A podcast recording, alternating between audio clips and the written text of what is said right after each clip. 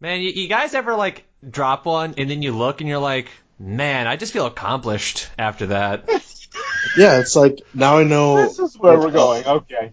Now I know what a formerly pregnant woman feels like. Oh my god. Oh my god. And then I look Oh, in the oh, mirror and I'm like, oh, now I can see my abs. Yeah. Is that what the people who go to the like they like take laxatives just so they like you know look extra shredded because all the poo is out? Yeah, that's. I hope Dude, joking. I don't know. I, I mean, semi-serious question. I don't know. I don't know. I don't know what it's like to be a bodybuilder. And then my guy said semi-serious question. Oh Wel- welcome to uh, Swole Talk from RiffinRock.com, where we where we give you hot tips for getting getting mad ripped.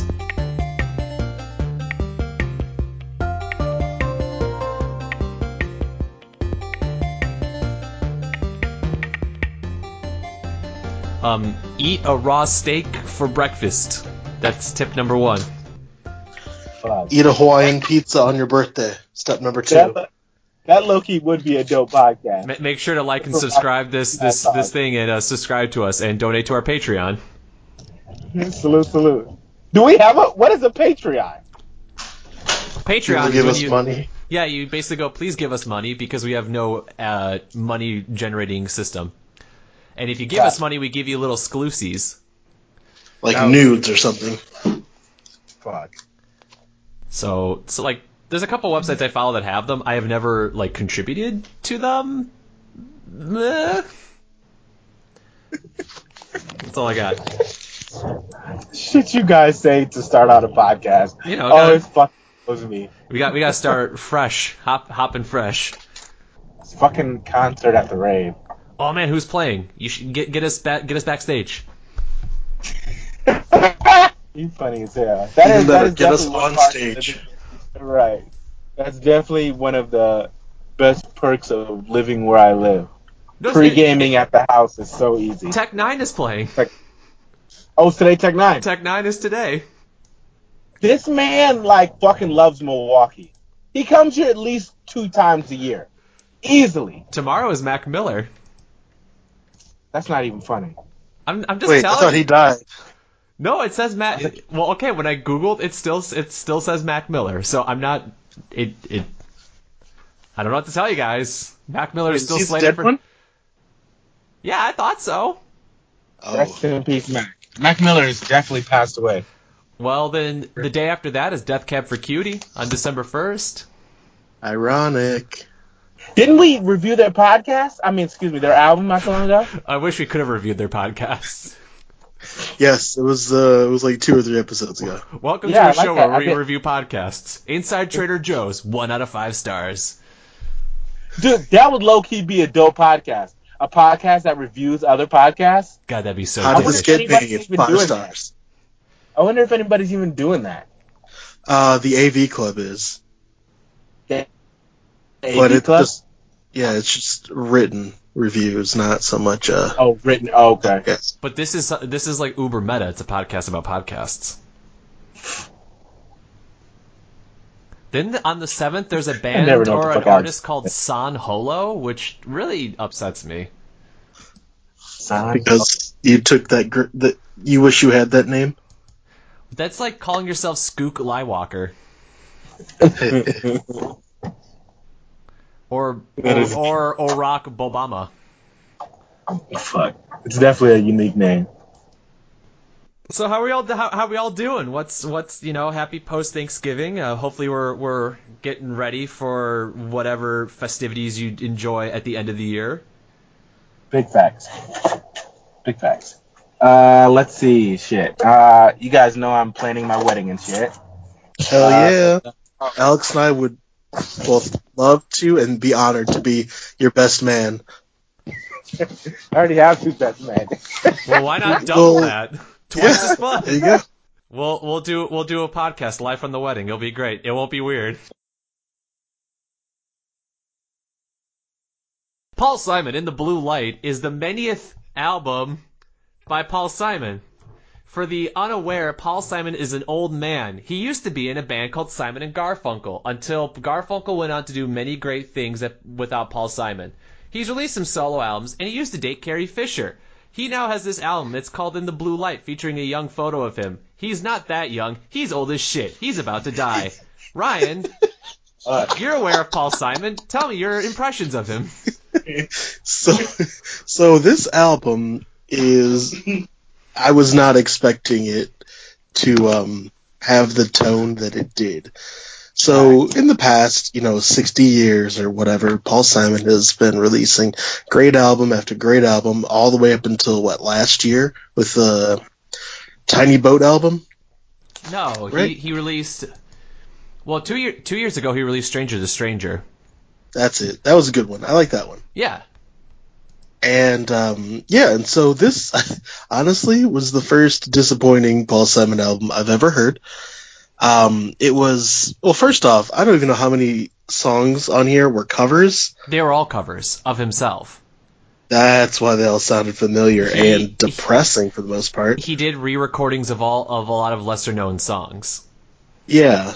Um, and the there was one song, I believe it was Love. Sorry guys, I left all of my notes on my desk at work. So all of my witty burns and everything are just gonna have to have to be put on the, the back burner this time.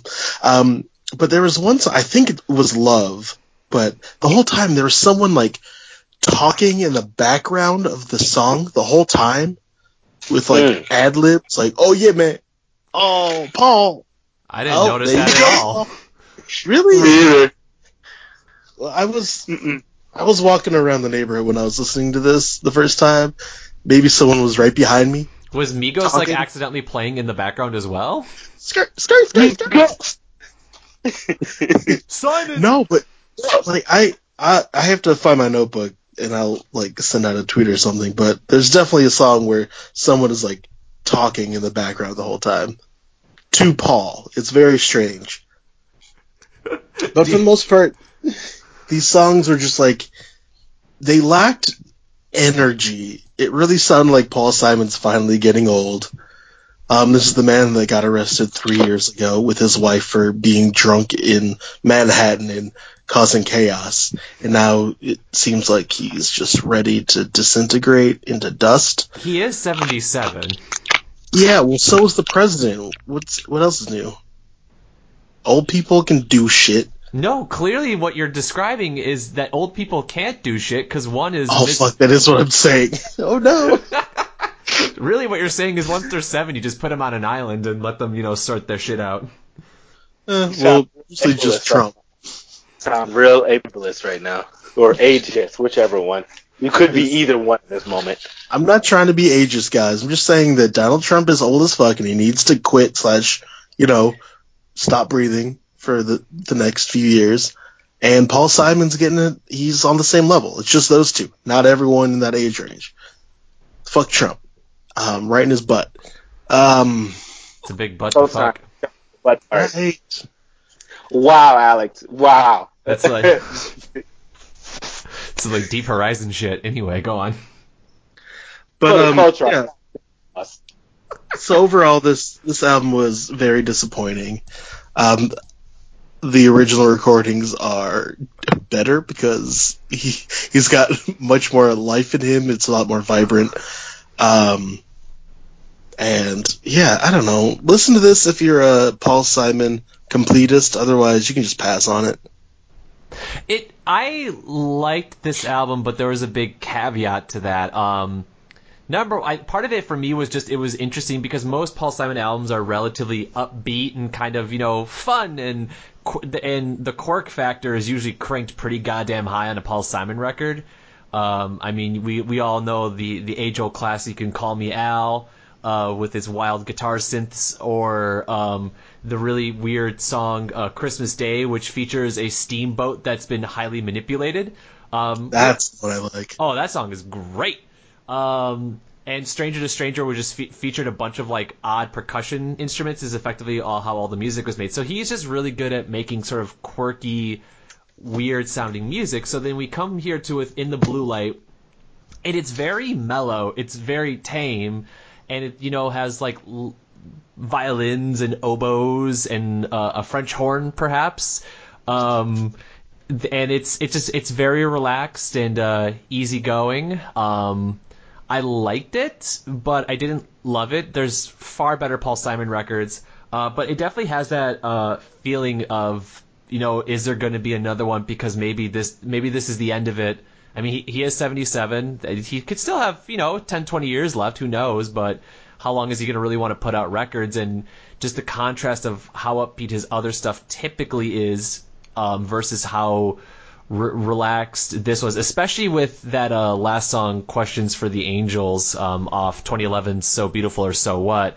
Uh, it it just had this sort of like I'm fading into I'm fading into the to the next phase of my life kind of vibe to it, which was which is very weird. It's very sad because I've been a fan of Paul Simon for a long time. Uh, Simon and Garfunkel was an amazing duo, and he just kept making great records afterwards. Um, but I, I, there was a lot to love about this record for me. Um, I love the quirkiness of the song uh, "Can't Run," but even though it's got such a weird verbal cadence to it, um, the song "Pigs, Sheep, and Wolves" almost has a, a relevance today because it's talking about how they, they, they catch the wolf and accuse the wolf and kill the wolf, even though they haven't proved the wolf did it.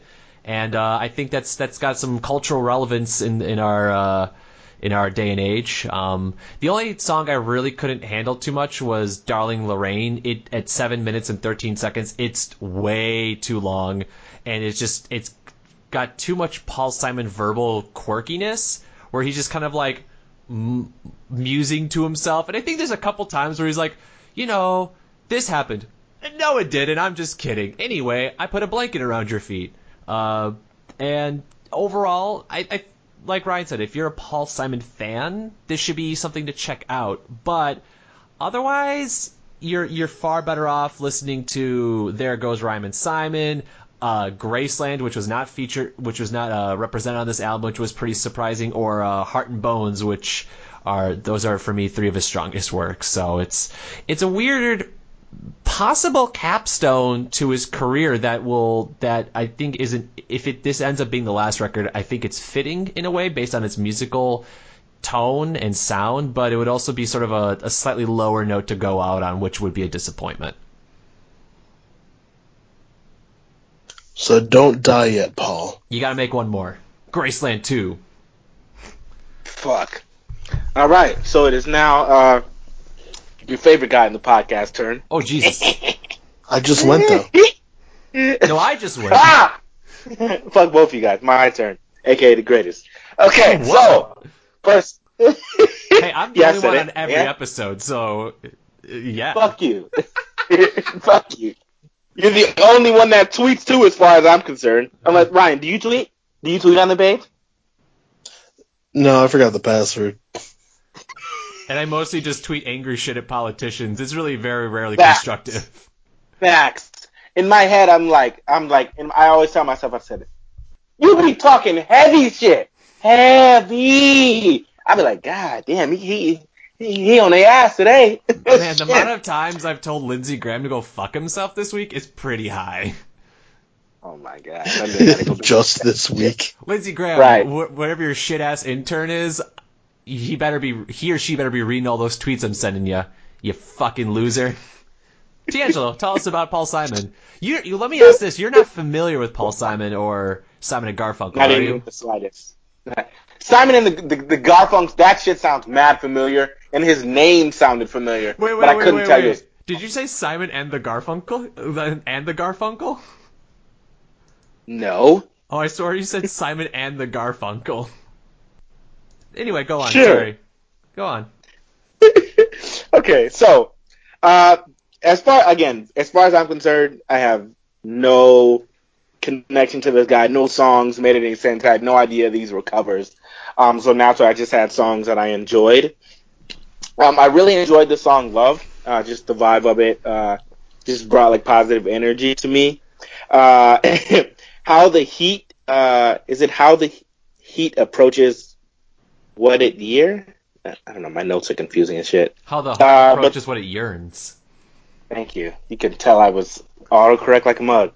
I, I really enjoyed the the sample instrumental. Uh, that shit was like amazing to me. The saxophone, I just sat there and just listened to that shit like two, three times. Like I just really enjoyed uh, the sounds on that song. Uh, so that's definitely a song of mine. Pig, Sheep, and Wolves was funny as shit. Uh, it felt like it was like spoken word. But like, I was like, all right, my guy, this is how we moving around. I was like, it was such a, a twist from the other songs on the project. Uh, so I really, I really enjoyed. That was humorous to me. Um, and what is this? Uh, is there a song called "Folks Lives Roll Easy"?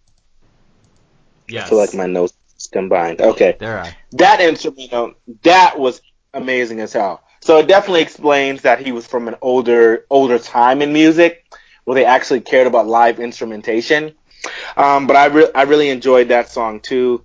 Um, this project was eh, it was it was solid for me. It's interesting hearing you guys say how it was like shitty, but for me, I was like, oh, I, as I was talking to Alex before uh, the podcast podcast actually started, this was like the you guys sent me like the easiest fucking music to listen to. I was like, oh, this shit easy as hell. I just throw this shit on in the background and just keep it moving.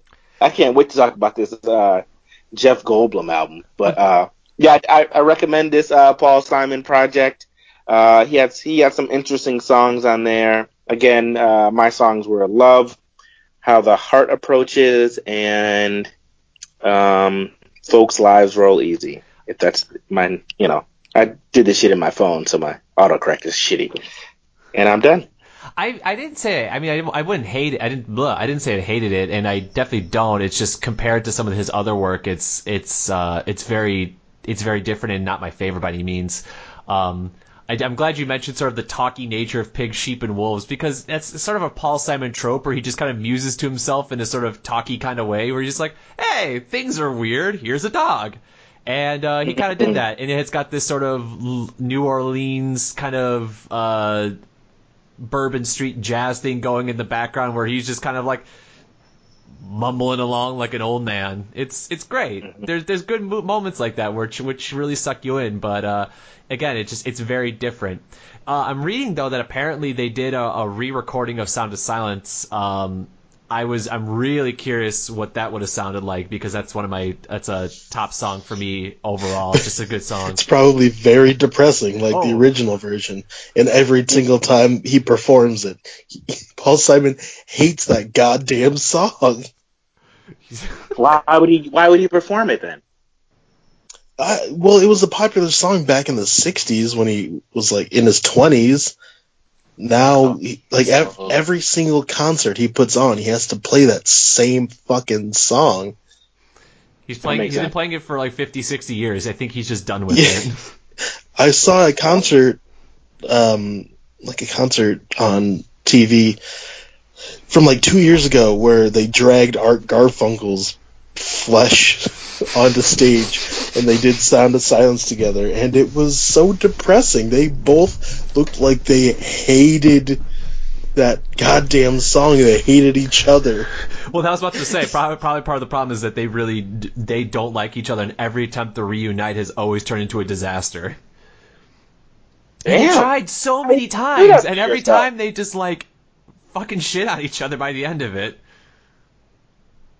I don't understand why people do that to themselves. Money. Yeah. Because they were probably yeah, offered money. stupid checks to do it, and you know Art Garfunkel hasn't done a whole lot of shit of anything since Simon and Garfunkel, so he kind of needs that those sweet, sweet reunion checks.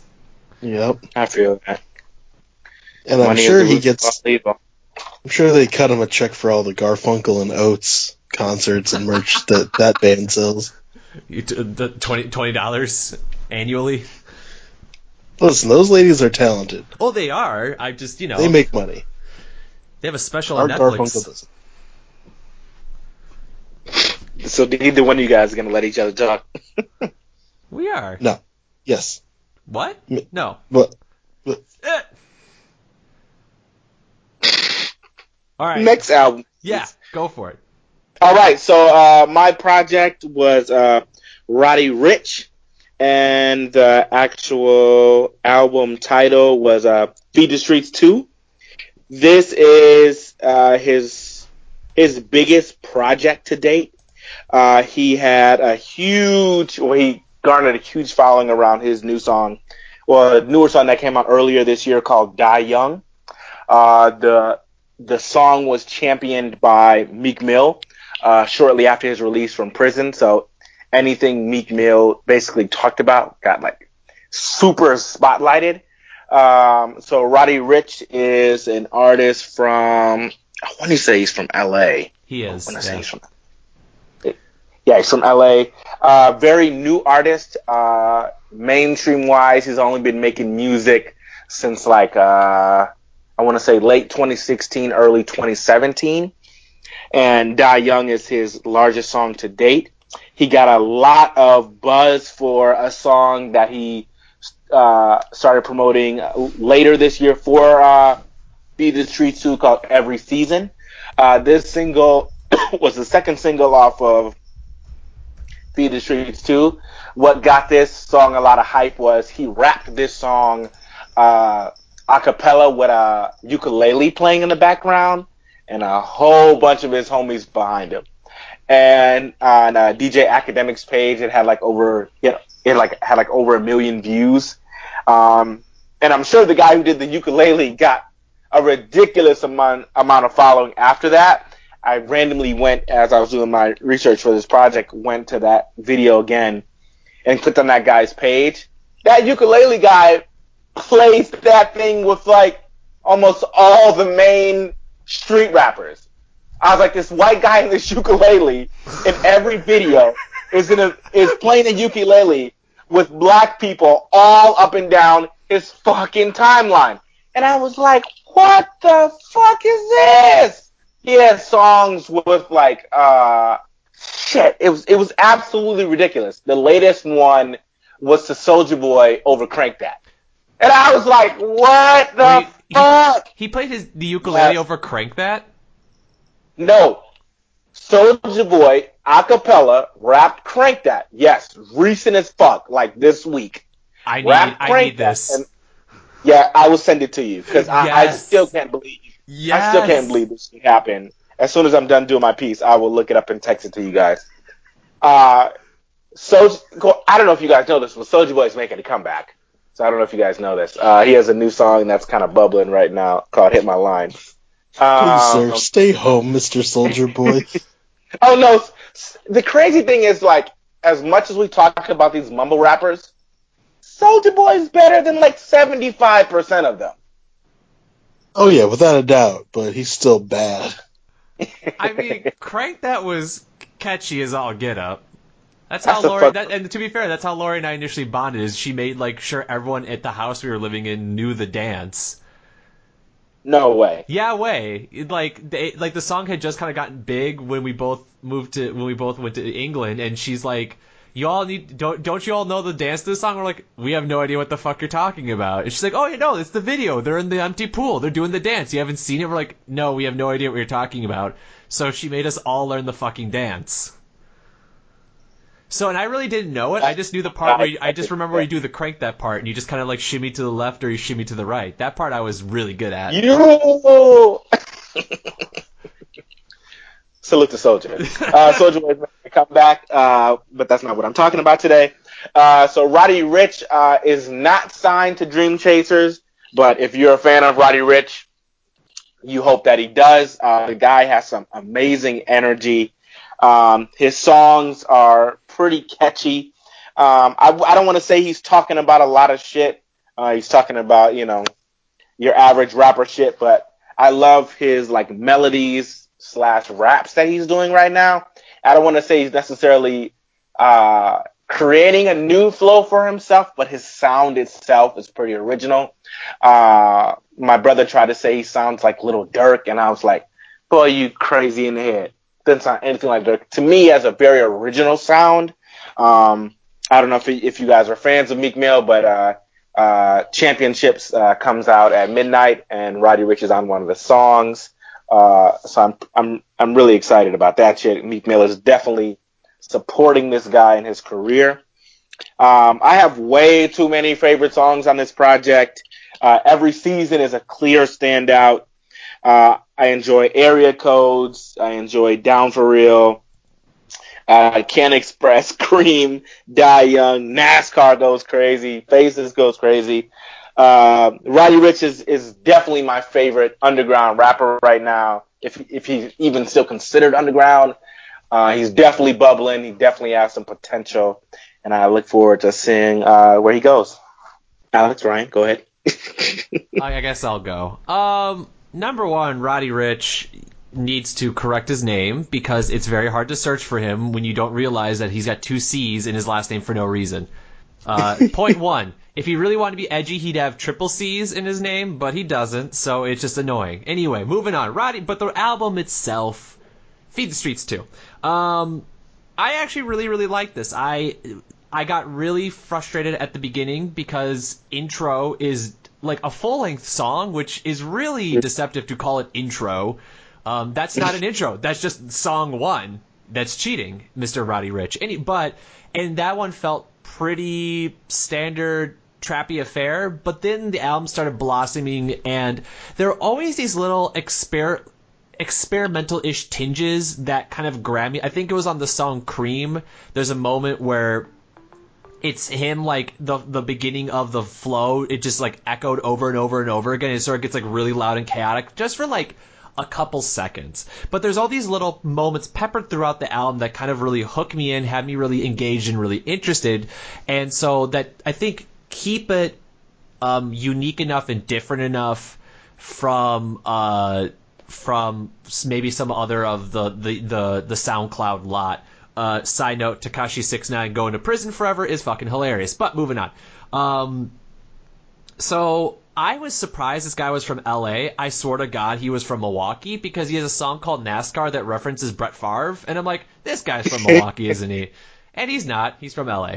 Um, I also, because apparently I'm an old man now. Can, can someone help me out? Uh, because where where was the line? What about it? Th- he mentions blue cheese in a song.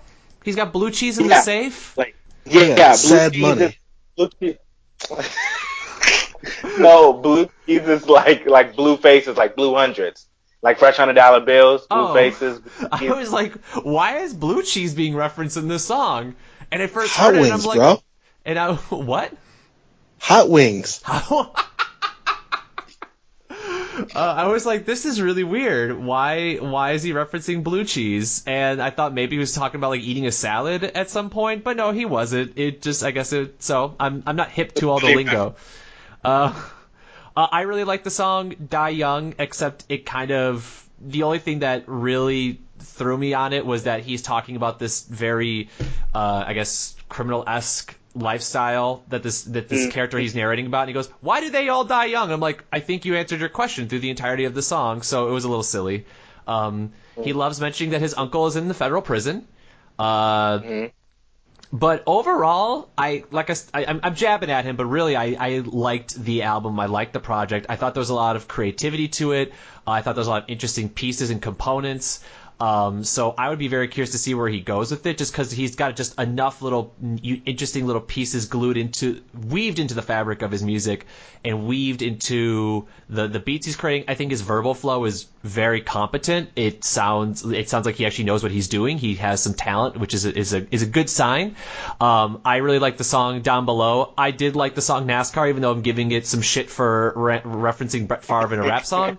Um, I think it was Can't Express or Error Codes was another one I really liked. I, I, I lost my notes as well, um, but it was really good. It was also really weird because I listened to this album and Carter Five and Astroworld all in like a, a week span, and this one it's very Definitely the best one.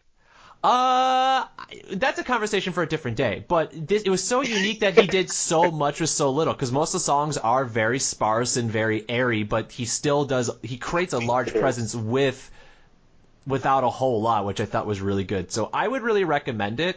Uh, I liked it a lot. I really think he needs to spell check his name because I think he uh, ha- accidentally hit that C key one too many times, or not one enough times. Uh, end. End of end of review. Ryan. Brian, what you? Oh, oh, it's my turn. Oh, can can I talk my shit? Yeah. Can, can I talk my shit?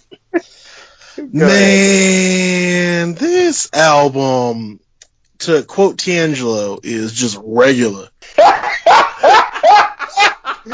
this album, first off, hang on, hang on, let me get this shit up.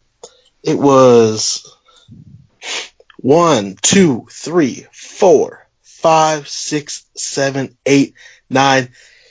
The first nine songs have the same samples. Nine songs, same sample. Not until every season where he gets like a guitar, ukulele, or whatever the fuck that was. What the? Who is this person? Has this person never heard music before? Like, my guy, you can get like whatever you got samples from, or wherever you get samples from. I'm sure they have more to offer you than the same fucking shitty bass tones, the same fucking whatever that's called, 808s or whatever sample he was using. Shit was regular. It was it was unimpressive. It was 35 minutes long. I was like like I enjoyed certain songs. I thought NASCAR was great. NASCAR is an important American pastime, and it's about time that uh, the hip hop community embraces it. Driving around in a circle is important. Dale Earnhardt, Dale Earnhardt Jr., um, the guy that drives the State Farm car. They're all American heroes, and the rap community is finally coming together to give them their due. So I'll give Roddy Ricch that, or what's his name? Richie Rich? Richie Rich? Rich- Roddy Ricch. Roddy Ricch. Rowdy Roddy Ricch. Roddy. um, but yeah, I mean, his his flow was fine. It's nothing I haven't heard before, you know, from a dozen other uh, artists. It, it, was- it was fine. He um, I'm glad that um, you said the the Meek Mill album comes out at midnight tonight. Yes, sir. Okay, I'm excited about that. I'd like to see where this guy goes, but right now this is like it's amateur hour. Feed the Streets two sound like Feed the Streets one. Oh shit, Ryan! Oh no! But yeah, it, was fine. If you guys like, if you guys like this kind of style of rap, I'm sure it, you'll love it. I mean, it's good to like to crank when you're driving around rich white neighborhoods. Make people clutch their pearls, but yeah, it's it's, it's fine. Make people clutch their pearls. Do people clutch their pearls these days? Is that still a thing? Whenever I'm around, they do. Hashtag pearl clutching.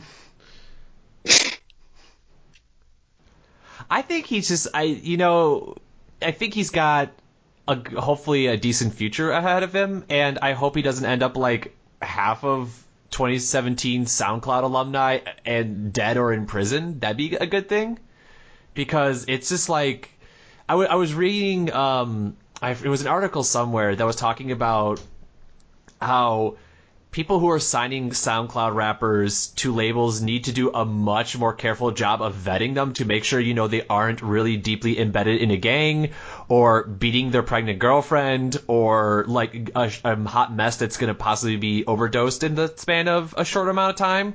Because it's like they pull these artists up and it's great you know small time person getting some uh, acknowledgement but then it just melts down in sort of a really bizarre fashion I mean, TeAngelo, you very brilliantly directed me to Tekashi 69's Breakfast Club interview, which was embarrassing to be polite for him.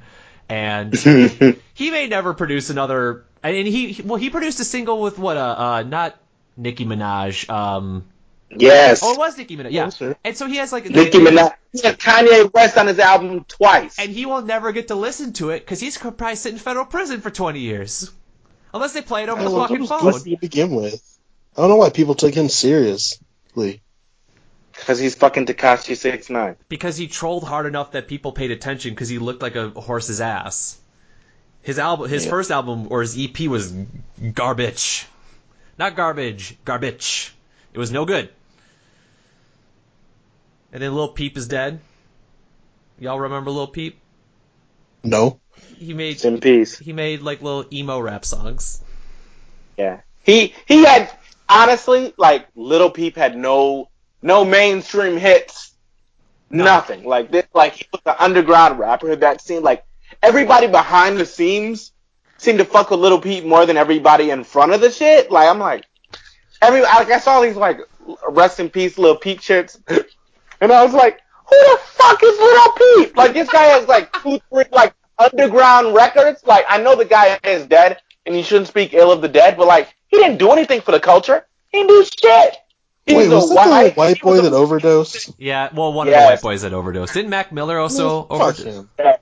him. Now, Mac Miller. Now, like for for how much they talk about Little Peep and uh, Ex- XXXTentacion, like Oh, yeah, he- that Mac was the one. than all of these guys. Nobody's fucking Ariana Grande is making people care about Mac Miller more than like mainstream media. And like Mac Miller made more music. He had- literally has a more content, more of a library than any of these artists, and he's talked about the least.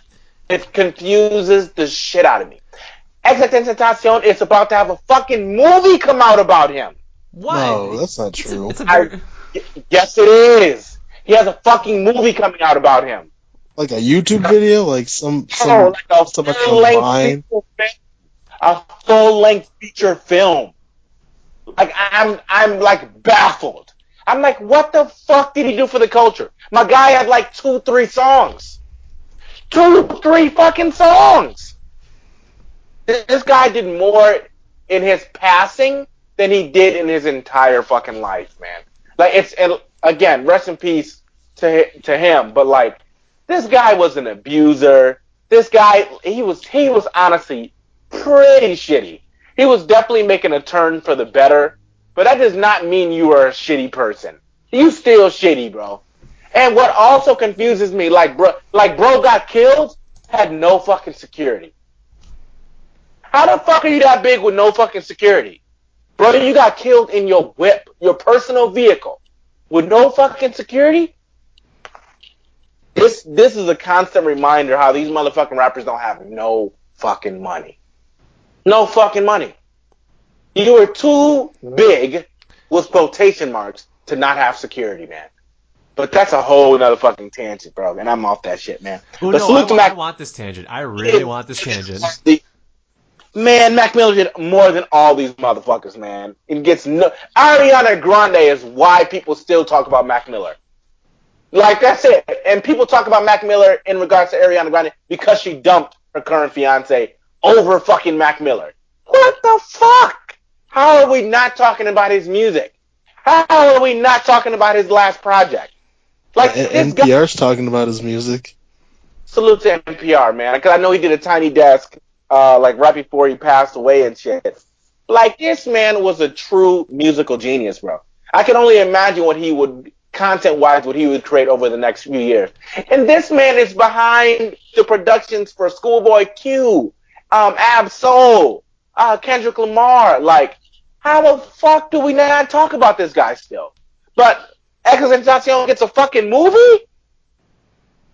Little Peep, Quavo said something in his album, and Little Peep's following made Quavo say something on wax about it.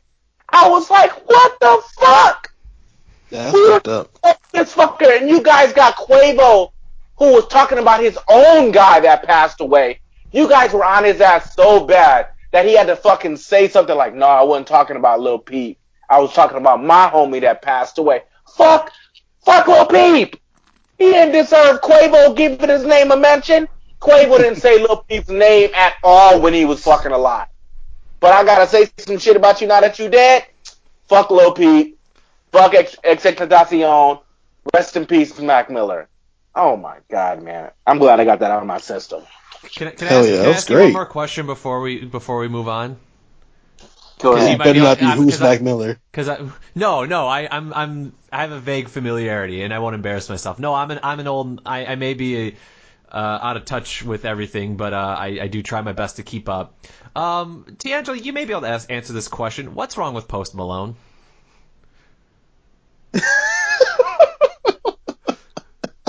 You just seem really adept at knowing what's wrong with people.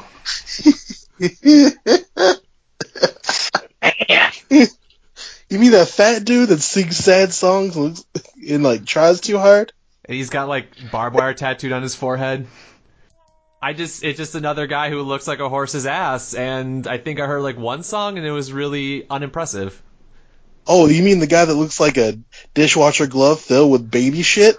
That guy? I mean, I, I you know I'm not familiar with the the visualization, but you know, sure. All right, sorry, I'm done. Do you really want me to answer that question? Or, or, or, No, you know, I, I mean I will accept an answer to this question on air or off air. Post Malone started out on some culture vulture shit with White Iverson, right? And it was like, okay. Honestly, I heard this song before I saw what he looked like.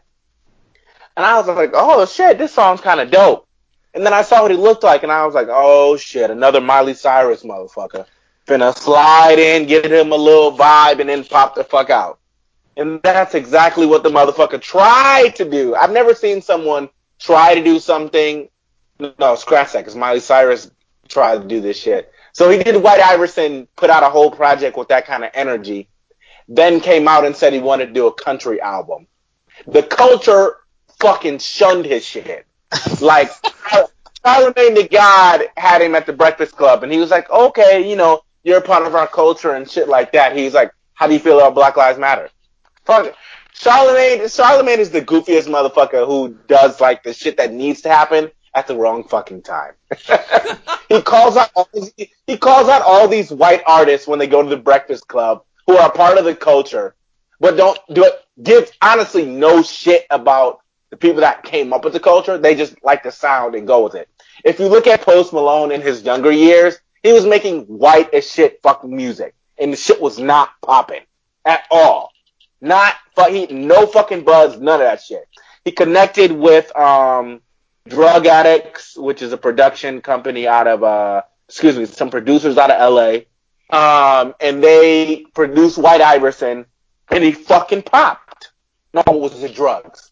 I think it was I think yeah, acronym drugs, the production company. I think Ty Dolla Sign was a part of that shit early on too. But um he popped with them, he tried to put out a project it, it went crazy. Like his numbers went stupid. He did really well. He had that really he had that dope song with Quavo. Congratulations. Um, he was just doing really well. And then he fucked up with the country shit. Went low for a little bit. Came back with a whole bunch of fucking face tattoos. Uh, came out with a song with Twenty One Savage, Rockstar. That I think broke Spotify records, broke Apple Music records. Um, it did extremely fucking well put 21 Savage in position. 21 Savage has always be decent, but like you, no one can deny that Rockstar was the reason why 21 Savage got on a lot of other like poppy records.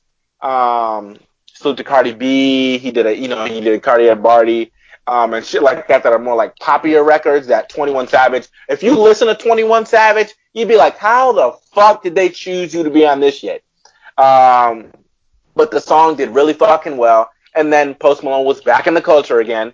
And then he started putting all these fucking face tattoos because for some reason that is a part of the fucking rap culture right now is face tattoos.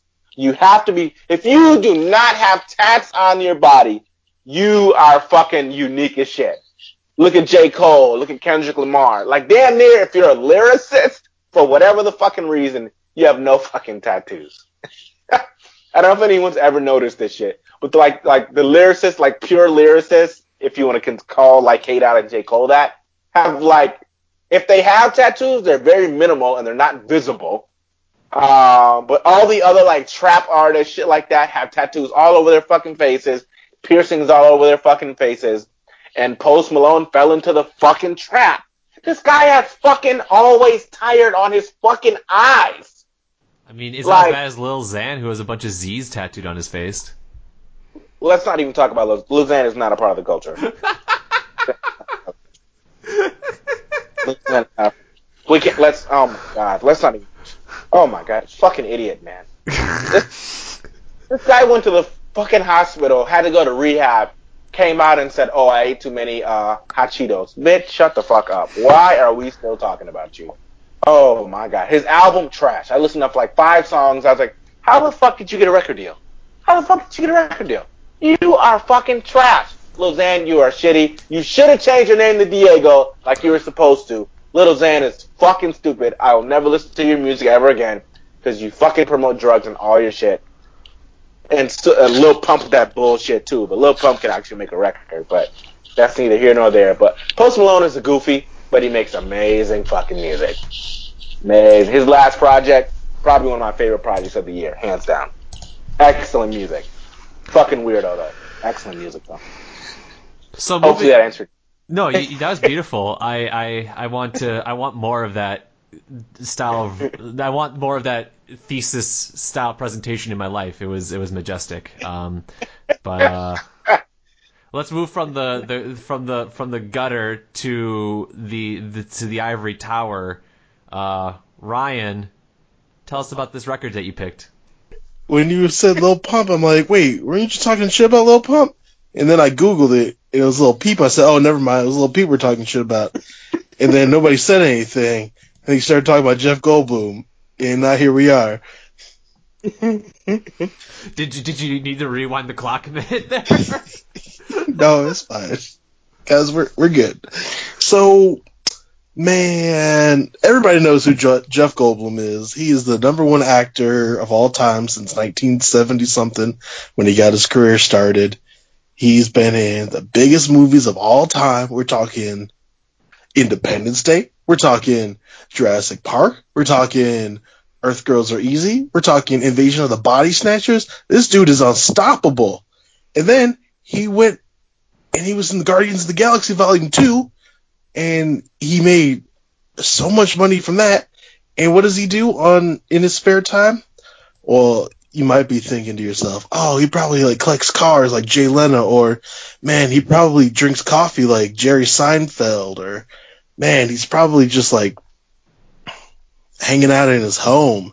Nope. This motherfucker every time he is free is in the club playing jazz music with all of his friends.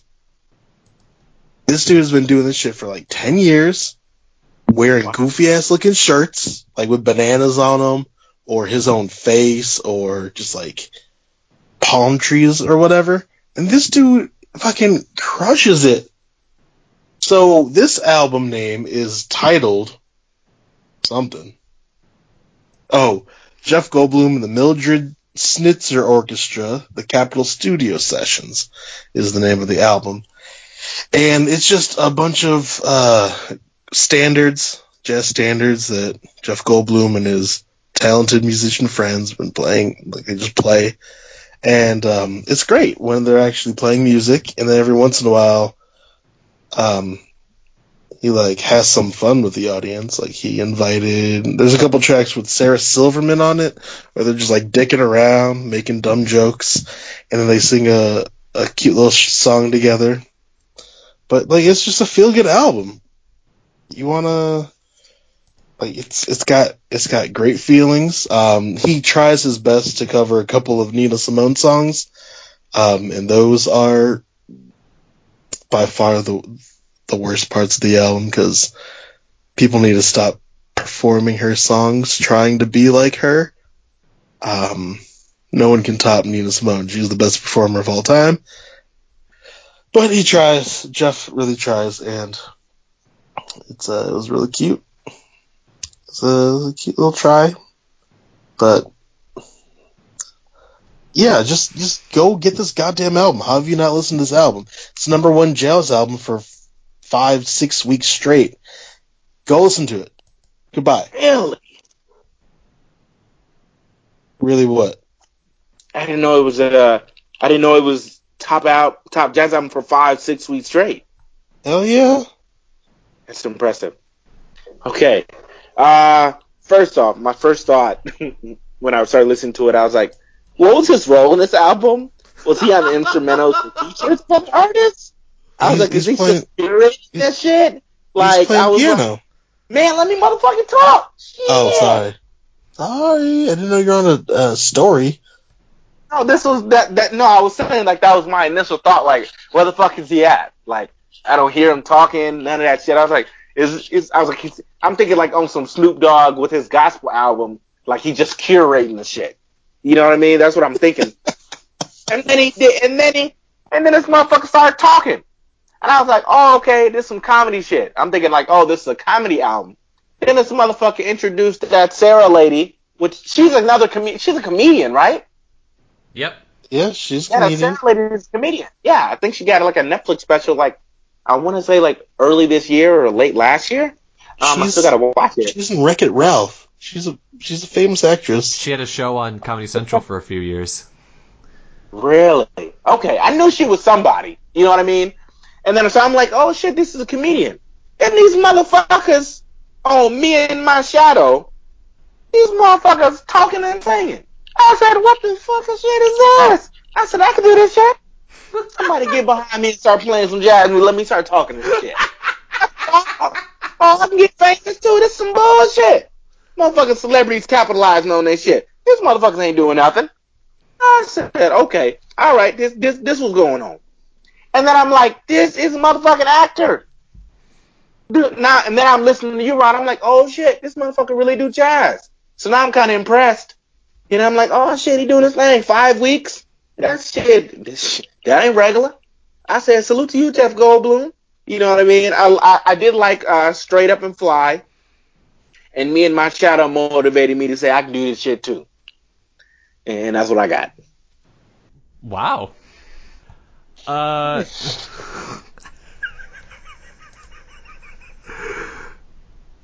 Hold on, I, I got I got some news I need to read in here real quick. Um, Oh shit! Did Trump uh, uh, die? No, apparently uh, Ted Cruz requested to be on the guest list at a Nine Inch Nails concert. Oh yeah, and Trent Reznor told him to fuck off because last time he was on the guest list at a Nine Inch Nails concert, he drank all the beer then left. Way to go, Ted. So, yeah, all right, all right, all right, all right, all right, all right, all right. So, Decca Record. I thought this was a Blue Note uh, studio release, but it turns out it's only Decca Records, which Blue Note is owned by. But I guess it doesn't go that far down the the pipeline here. Uh, um, so.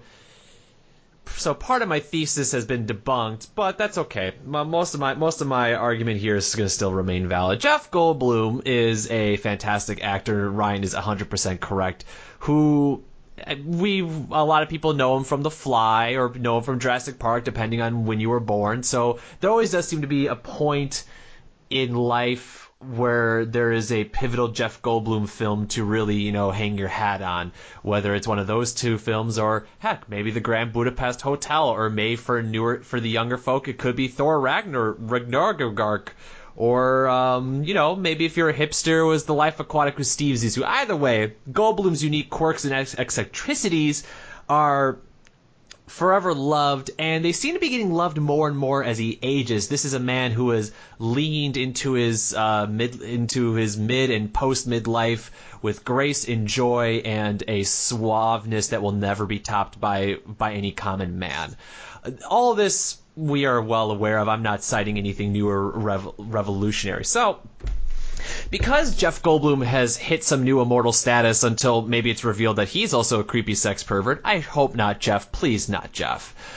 No, It he's ma- not. It makes sense that that Jeff Goldblum, who has been doing this side little music project for a couple years, as Ryan's describing, uh, Decca Records would be interested in putting out an album. It makes sense on multiple levels. Number one, uh, Jeff, this isn't um, uh, what's his name's uh, Jazz Dare, Jazz Daredevil, uh, H. Jon Benjamin's Jazz Daredevil, which was released a few years ago, where he hired a jazz band, and H. Jon Benjamin doesn't know how to play the piano, the piano, but he tried anyway and just made a bunch of noise, and it was it was just total nonsense. No, Jeff is goal is good at the piano. He's decent at the piano, and so he's playing his gigs.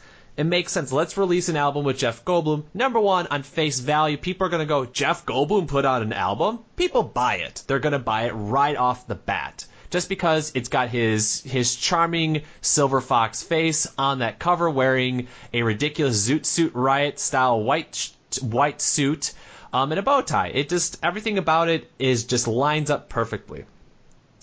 However, that's where things for me start to go off the start to fall apart. Is the Capitol Studio Sessions a good album? Yeah, I think I would argue it's a good album. But I also remember when I was in high school, our orchestra teacher released an album of jazz covers, and was that a good album too? Yeah. But would I ever recommend that you listen to Mark Betcher's A Look from the Other Side? No, I wouldn't. And here, and this is where Jeff Goldblum's studio sessions falls apart. Is that every one of these songs is a jazz staple, a sort of a standard, a classic song. Uh, you have songs like uh, Caravan, you have G Baby, um, just to name to name two that are pretty pretty well known, or My Baby Just Cares for Me. Um, all of these songs can be found elsewhere, performed better by better musicians, or even the original writers of the songs. And so when you ask me the question of why would you listen to this album outside of a really kind of bizarre back and forth banter between Jeff and Sarah Silverman, I don't have an answer for you. There's no reason to listen to this album. It's peculiar because am I enjoying it? Yes, but do I find but is there a point to it? No. It's you you make a make an iPod, Spotify, iTunes, Google Play mix with all these songs and with the with the original bands, the original artists or better takes of them and you're going to be better off for it. So while I give Goldblum a lot of praise because he's a, definitely a competent piano player, he's good, he's talented, and again his charm seeps through the record when he's laughing and jabbing with the audience, who I might add are blisteringly annoying. Specifically, a, a woman who whoops at every half-ass solo that might even occur, just needs to go whoop at everything. Um, Whoop. Exactly, bingo. So while you have all those positive traits, I don't know why you would listen to this unless maybe you're a jazz novice and you just want to try something out. Um, I, so that's the one thing I can give credit for is I'm going to assume that this album as a jazz album has probably sold more than any recent jazz album to date because that is not a popular genre in this day and age. Um, so it again makes logical sense to release it, and so hopefully it does turn some people on to jazz in general. I mean, I'm not expecting people to listen to this and then buy John Coltrane's Ascension, but they might at least look at some of the staples and at least begin to appreciate some where some of this came from. So, is it a good album? Yes. Is it a is there a point to this album? No. And so I can't yeah, recommend it. money. Well, yes, the, the point is money, but is there a point to listen to it? No. And so that with that, I can't recommend the album because I don't know why I would listen to it a second time. Normally, I listen to all these albums multiple times, and I listened to once and went, I know most of these songs, I'm good, and okay, Sarah Silverman. So would you rather his um his jazz album debut be like a a bebop or an avant-garde style jazz jam with like 14 tubas and him just doing his cackle I mean, for I would an hour and a half? I mean, I would dig that, but I'm I'm a very niche audience for that. uh, no. Um, and again, I, I it's so it's it's hard to dog him because he put out a good record. It just you know, then I'm like, why would I not just listen to uh, Duke Ellington instead? Or Mingus, or Coltrane, or Davis, or I mean, or any or any of those artists, or Par- or Charlie Parker, you know. Yeah, but you don't I mean you know who those people are. Like some people, some dumbos would be, would be like, "Oh, Jeff Goldblum, that's cool." Like, "Oh, this is some this is some cool cat music, Daddy-o. I mean, Let me yeah. go get hip to the jive." It Who wrote me, all these songs? There's the, one of my favorite lines, just because it's so hackneyed from Mad Men, is they're like, ha- they uh, Don Draper's hanging out with the the hippies in one scene, and they're like, "What do you want to do? We're gonna smoke hash and listen to Miles," and I'm like, "That's exactly what this record is." Mm, yeah, it's So, legal in California. yeah. Miles Davis is legal in California. well, thank God for that. So, I don't know. Thanks for making me listen to it. I guess. Yeah, you're welcome. He's a goddamn national treasure. I wish he would put out like original music. I think that would be good to listen to Yeah, well, without a whooping. I, I wish the same thing for fucking Paul Simon, but I guess we can't all have what we want now, can we, Alex? You know, I think after 13 albums, Ryan, he's allowed to reference himself. Ryan. Let's see Jeff Goldblum put out another 13 fucking albums now. Of original He doesn't need to. He made fucking Independence Day. he didn't make it. He was just in He didn't make it. Right. Without him, that Will- movie would be a disaster. That movie is a disaster. That movie's garbage. I don't know about all that. Everyone thinks Independence Day is a good movie, and it's not. Rewatch It that movie. That is It's- no, it's not. Mr. It's good for Movie. Mr. Movie Snob, join my movie app, blah de blah de blah, cannot understand that Independence Day is hot trash. It's not. First off, you got Judd Hirsch. Secondly, you got Will Smith And? and Jeff Goldblum as best friends. One's a pilot, the other one's a computer nerd. They're made for each other.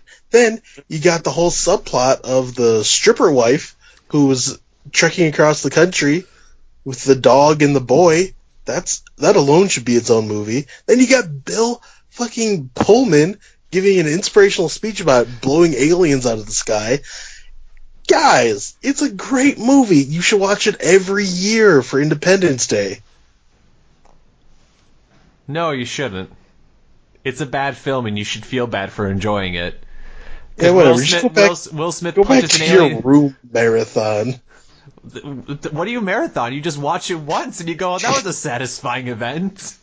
Yeah, whatever. whatever. Will Smith punches an alien, and says, "Welcome to Earth, motherfucker."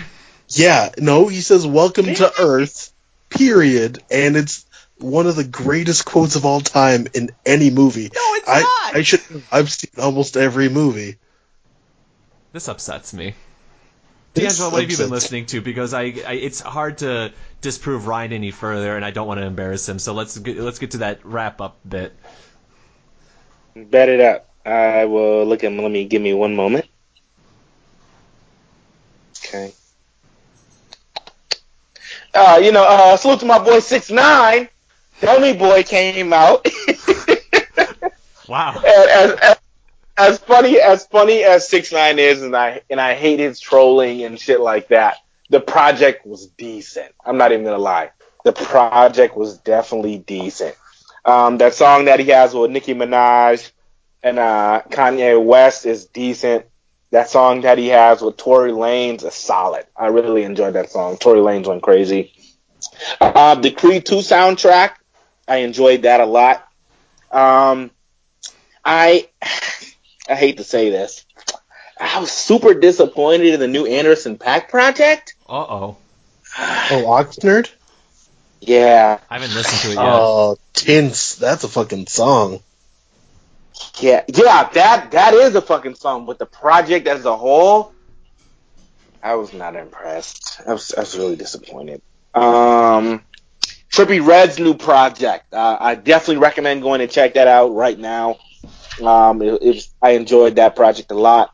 Uh, Swizz Beatz new project. I recommend that project as well. The Metro Boomin project. Trash! Fuck Metro. He done lost the touch. Metro is out of here, man. Uh, Takeoff's project was decent. I'm looking forward to the Offset project um, um, at the end of the year. Um, Tory Lanez put out a fucking amazing ass project. Uh, that's probably going to be my project uh, for the next podcast. Um, I liked one, two, three, four, five, six, seven songs off that project um, that I put on my workout playlist. I think the project is like maybe like 14 songs. Um, he just just quality throughout. Just a very quality project. Uh, if you if you like under underground rap, check out Lil Mosey. Um, he's well known for his song "Noticed," uh, but he came out with a what's the name of this project? Um, I enjoyed it so much. I want to tell you guys the name of it. Called Northsbest. Excuse me, can't talk. Northsbest.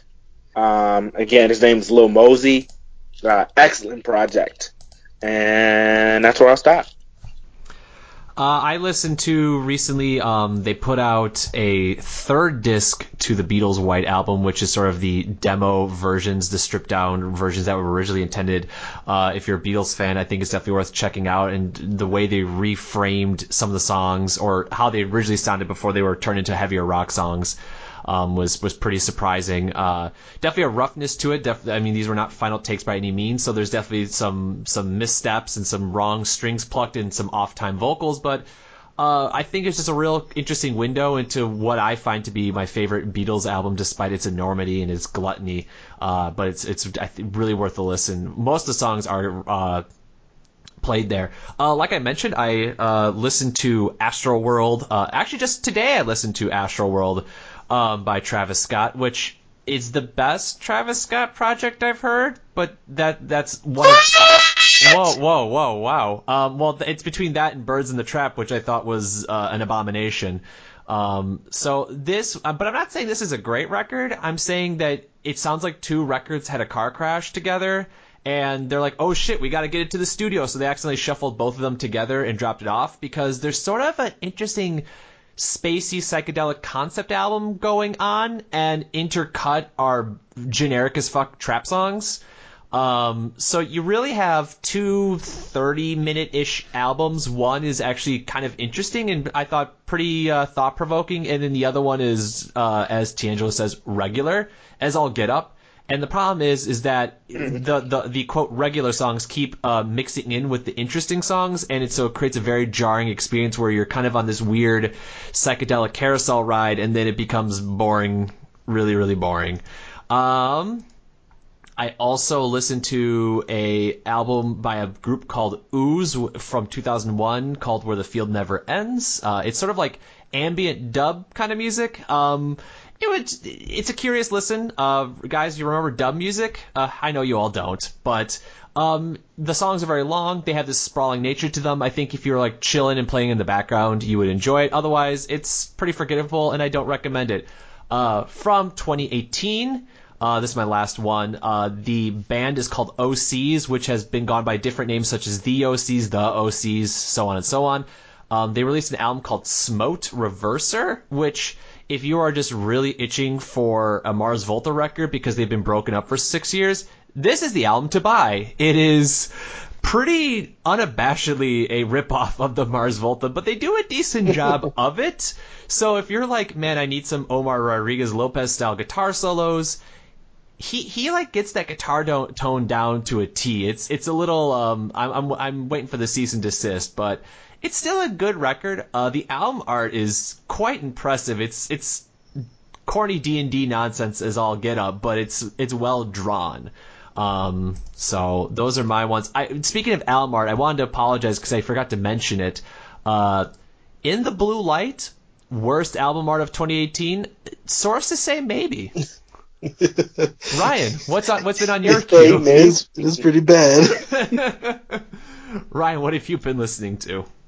So, in celebration of the new hit film Bohemian Rhapsody, I've been listening to a lot of Queen, and I've determined that their first five albums are the only good albums that they have made. I'm talking Queen 1, Queen 2, Sheer Heart Attack, A Night at the Races, A Day at, A Night at the Opera, and A Day at the Races.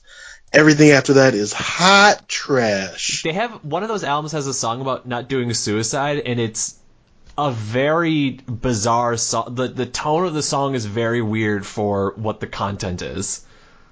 Is it Keep Yourself Alive? No, there's one that's like suicide in parentheses. Don't do it. Oh yeah, don't do it, guys. Freddie Mercury says, "Don't do it. Don't do it." that, that's the only tone you need. um, yeah, so I've been listening to that a lot. Um, as far as new music, uh, shit. I tried to listen to the new. Oh god, what are what are they called? They're the folk guys from Scotland. They're not very good. Mumford and Sons. Mumford and Sons, yeah. They came with a new They're album. not- and It's not good. Alex, how did you know? Because the moment he said, the moment he said not very good, I was like, I'm on board with whatever's happening now. Yeah, Mumford and Sons. They've made one good song with uh, Baaba Maal, and that's it. And it's just like Paul Simon's best music is pretty much all like African musicians doing all the legwork. Um, it's the same thing with Mumford and Sons. I have to Um, apologize. Uh, don't don't try suicide is from the game from 1979, which is still a decent album. But go on, go on. Sorry, sorry. No, it's not. Everything after A Day at the Races is trash. Um, oh, what else?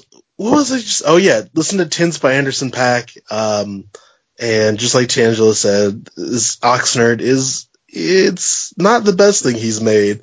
Um, so go back and listen to NxWorries, which is his best project. Um, I believe the one album that came out with is called Yes Sir. Oh, that show was fire. Right? Fire. Fire. Like they need to team up again. Man. Um, and then oh, I listened to uh the new Tenacious D album, and they they still got it.